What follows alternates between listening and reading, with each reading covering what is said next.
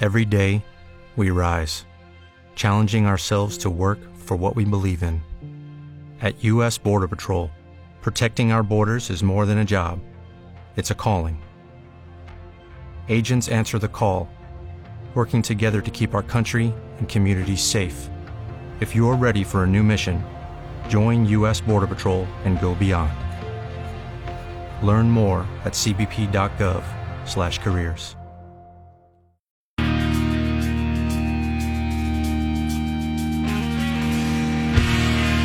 o'clock hour here on In the Zone. Many ways to find us. FM 96.9, AM 740. You can stream us on the iHeartRadio app. Access your Alexa by, by saying play 96.9 the game on iHeartRadio. So many great ways.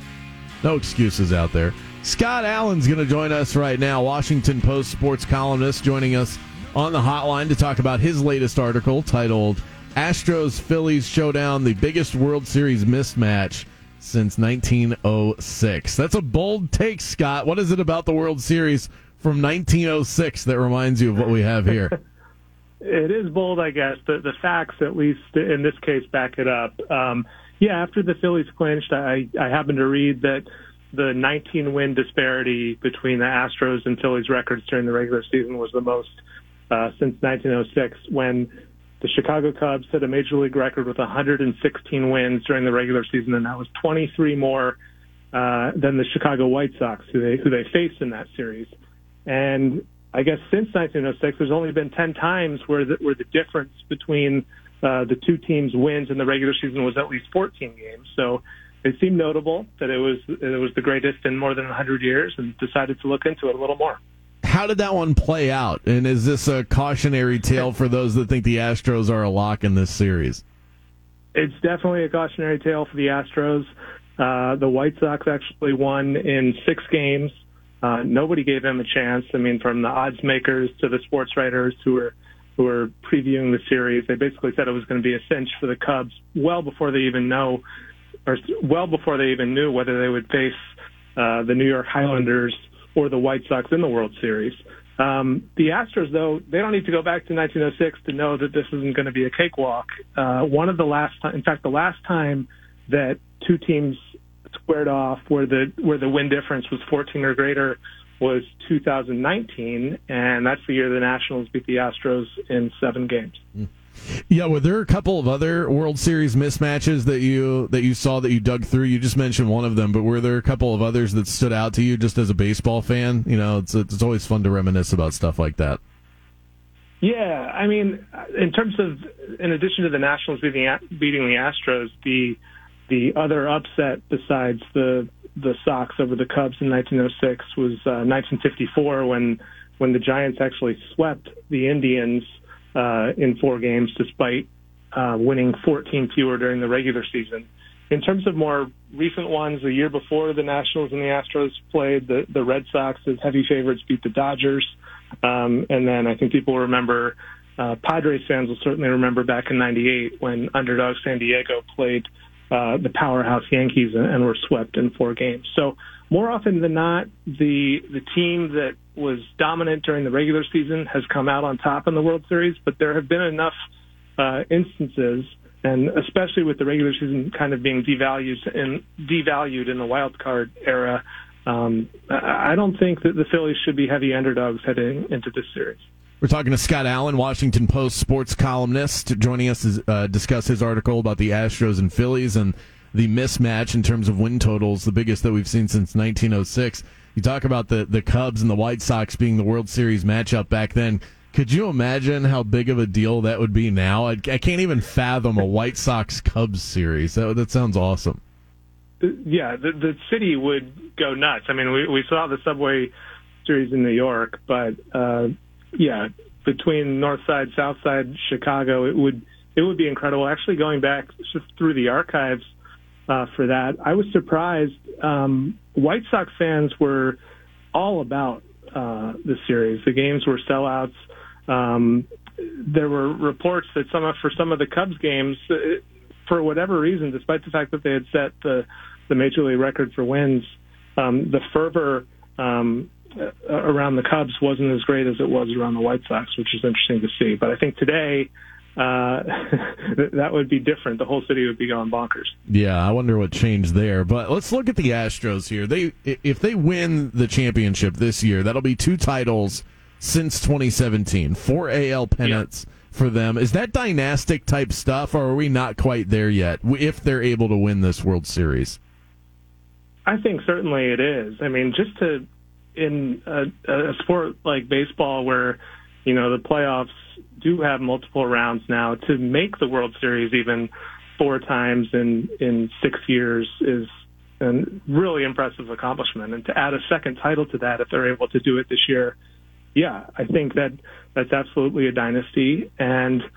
you know, it's it's going to be more uh, fodder for for teams that look to how the Astros did it, right? I mean, in terms of an absolute teardown. Um, I mean, you can say, yeah, they, they cheated maybe to, to do some of it. Maybe that's not a, a model to follow.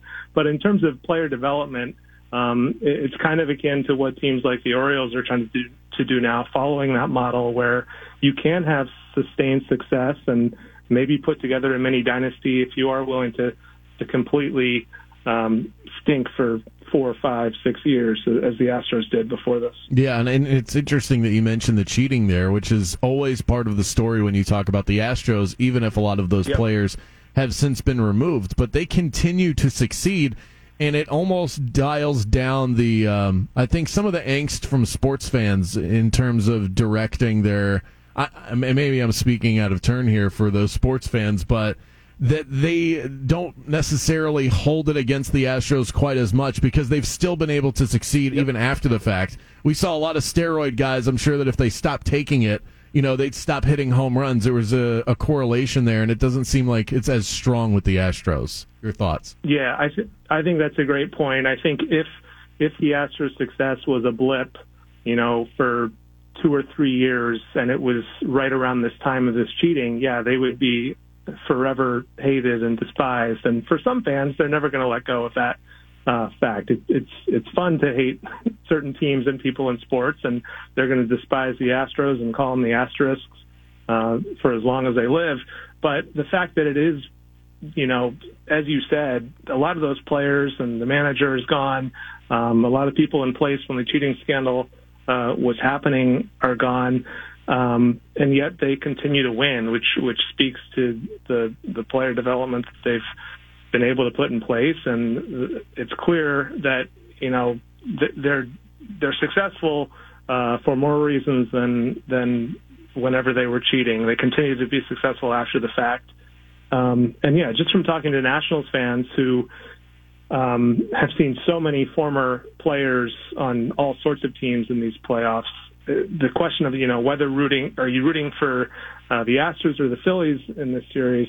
Um, a, a big reason a lot of them are saying they're rooting for the Astros is because of Dusty Baker, um, who obviously wasn't there for the cheating. Um, a lot of people would love to see him get his first ring. So you had mentioned that you don't think the Phillies should be supreme underdogs in this matchup. I'm looking at FanDuel mm-hmm. Sportsbook right now. They're plus 165 to win the series. The Astros minus 190. So is pretty heavily in the favor of Houston. Do you give the Phillies a really good shot in this matchup? I, I give them a shot. I, I think it goes seven games. I think, you know, throwing out the regular season records, I think the Phillies are in in many ways they kind of resemble the 2019 Nationals. They're they're built for October. They've got two um, dominant starters in Aaron Nola and Zack Wheeler, just like the Nats did with with Strasburg and and Max Scherzer.